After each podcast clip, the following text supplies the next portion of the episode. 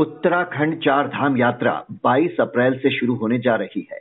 यात्रा के लिए लाखों की संख्या में रजिस्ट्रेशन हो चुके हैं, लेकिन इस बीच जोशी मठ के स्थानीय संगठन यहाँ चल रहे प्रोजेक्टों के विरोध में ट्रैफ़िक रोकने की चेतावनी जारी कर रहे हैं। जोशीमठ समेत उत्तराखंड के कई शहरों में ज़मीन धंसने और मकानों में दरार की खबरों के बीच सरकार ने चार धाम यात्रा का ऐलान कर दिया था। तो कितनी सुरक्षित है ये यात्रा? यात्रियों की संख्या पर कोई पाबंदी है क्या? और विरोध प्रदर्शनों के बीच कैसे होगी यात्रा? इन सब पर बात करने के लिए उत्तराखंड से हमारे साथ जुड़े हैं वरिष्ठ पत्रकार प्रदीप कुमार वेदवाल जी। प्रदीप जी 22 अप्रैल को यमुनोत्री के कपाट खुलने के साथ ही चार धाम यात्रा की शुरुआत हो जाएगी।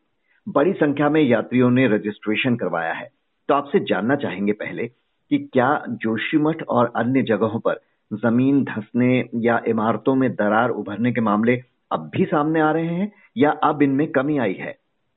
हाँ देखिए चार धाम यात्रा को लेके न केवल उत्तराखंड के वासियों में बल्कि देश और दुनिया के लोगों में उत्साह रहता है।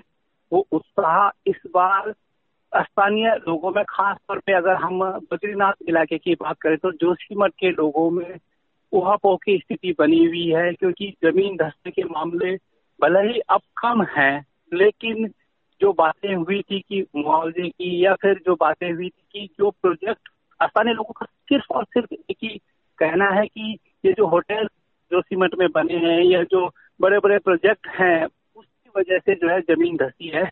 तो इस बार विरोध की बात वहाँ पे हो रही है। अन्यथा देवभूमि उत्तराखंड और खास तौर पे जो चार धामों में से भगवान विष्णु का धाम है वैकुंठ धाम बद्रीनाथ, वहाँ आस्था, विश्वास साथ साथ की भी बात होती है। लेकिन इस बार थोड़ा सा स्थानीय लोग खास तौर पे जो शिमट इलाके के लोगों में वो उत्साह नाराज़गी है और नाराज़गी इस बात को लेके है कि जो आपदा पिछले कुछ महीनों पे वहाँ हो रही थी, उसका सही ढंग से एक न तो पुनर्वास की जो बात हुई है, उसमें कुछ न कुछ असमंजस की स्थिति है। ऐसा नहीं है कि शासन प्रशासन ने बहुत काम नहीं किया है लेकिन जो एक उहापोह की स्थिति है वो अभी बनी हुई है तो अनिश्चितता के बादल इसमें है। जी लेकिन क्या अभी भी ऐसी घटनाएँ आ रही हैं दरार उभरने की या ज़मीन धसने की या अब मामला शांत है? नहीं देखिए भगवान बद्री विशाल की ही कृपा कहेंगे कि अब ऐसी स्थिति उस क्षेत्र में नहीं है घटनाएँ नहीं है लेकिन जिस हिसाब से एक तरह से प्रतीकात्मक न कहे कि ये बिल्कुल विरोध लोगों का आ रहा है तो ये कुछ भी स्थिति हो सकती है। ऐसा नहीं है कि जैसा हर बार होता था कि लोगों में उत्साह होता था, वो उत्साह शायद इस बार कुछ विरोध स्थानीय, चाहे वो दुकानदार हो, चाहे पंडा समाज हो, या फिर तीर्थ पुरोहित हो वो कर सकते हैं।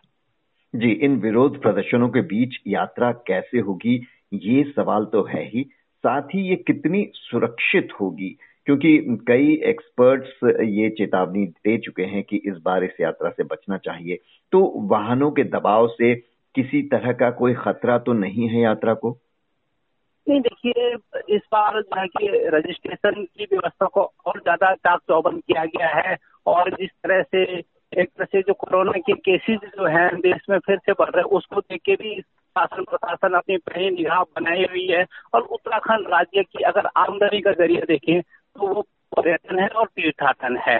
तो पर्यटन और तीर्थाटन जो है स्थानीय लोगों की जान पर खेल कर तो हो नहीं सकता। तो एक तालमेल स्थापित किया जा रहा है और जो आपने सवाल किया है कि जितनी गाड़ियों की आवाजाही बढ़ेगी। तो जो वो स्थान है खासतौर पे हेलंग से आगे या जोशी मठ या फिर विष्णु प्रयाग जो है, जहाँ पे की हमेशा दिक्कतें आती हैं और इस साल तो जो है खासतौर पे मुख्य बाज़ार जो जोशी मठ का है, वहाँ का जो बहुत बड़ा इलाका है जहाँ पे दरारें आई है। उसने एक तरह से बाँध के दिखा दिया कि अगर अंधाधुंध दोहन होगा, अगर इसी तरीके से जो है कि जो वहाँ की जो मृदा है, वहाँ की जो मिट्टी है, वो इस तरह की नहीं कि की भद्र इमारतें अट्टालिकाएँ खड़ी की जाए तो भी ये कहमाना बहुत ज़्यादा स्पष्ट तौर पर नहीं होगा कि वहाँ की स्थितियाँ क्या होंगी, लेकिन इतना तय है कि जो वाहनों की आवाज़ आई है, उसको लोग संशय के दृष्टि से देखेंगे। क्योंकि अगर हम और सालों की बात करें तो और वर्षों में होता था कि यात्रा सीज़न होते ही दुकानदारों के चेहरे खुल जाते थे, खिल जाते थे टैक्सी ड्राइवरों के चेहरे खिल जाते थे। हालाँकि इस बार भी सबको यात्रा सीज़न की बड़ी बेसब्री से इंतज़ार है, लेकिन जान माल की कीमत पर नहीं। जी सरकार ने यात्रियों की संख्या पर पाबंदी लगाने की बात कही है तो किस तरह से होगा ये, यात्रियों को आगे किस तरह से भेजा जाएगा? हाँ देखिए, इसके पोर्टल है जिसमें कि रजिस्ट्रेशन करके, जैसा था कि अंधाधुन लोग जाते थे और अगर श्रीनगर के बाद की स्थिति देखें, रुद्रप्रयाग के बाद की स्थिति देखें तो वहाँ पे दबाव बन जाता था। सरकार ने कोशिश की है कि ऋषिकेश में जो है कि जो यात्रा का पहला पड़ाव है ऋषिकेश, वहीं से ही निगरानी रखी जाए और जो दबाव है वो इतना ना बढ़ पाए। जैसे कि मैंने पहले भी बताया कि दोनों ही स्थितियाँ है। एक तो वहाँ जोशी मठ पे जो ज़मीन का जो धसा हुआ, दूसरा कोविड के जो केस देश भर में बढ़े हैं, इस पर नज़र रखिए। तो शासन, प्रशासन ने एक पूरी व्यवस्था कवायद शुरू की है कि पर्यटन और टीकाकरण का जो इनकम है वो भी बरकरार रहे और कोई अनहोनी ना हो, कोई विरोध, कोई उग्र ना हो जाए। क्या इसके लिए स्थानीय लोगों के लिए भी पंजीकरण ज़रूरी किया गया है इस बार? नहीं जो बाहर के जो पर्यटक हैं बाहर के जो तीर्थ यात्री हैं उनके लिए पंजीकरण अनिवार्य है लेकिन अगर आप मान के चलें कि जो जोशी मठ के लोग हैं या जो माणा के लोग हैं तो मुझे नहीं लगता कि स्थानीय लोगों के पंजीकरण की वहाँ पे आवश्यकता है। कुछ समय पहले हमने यात्रियों की संख्या सीमित करने को लेकर भी एक विरोध देखा था। स्थानीय लोग और व्यवसायी ये विरोध कर रहे हैं कि यात्रियों की संख्या पर पाबंदी से होटल और ढाबों का कारोबार प्रभावित होगा। तो इस बारे में क्या कहा गया है सरकार की तरफ़ से?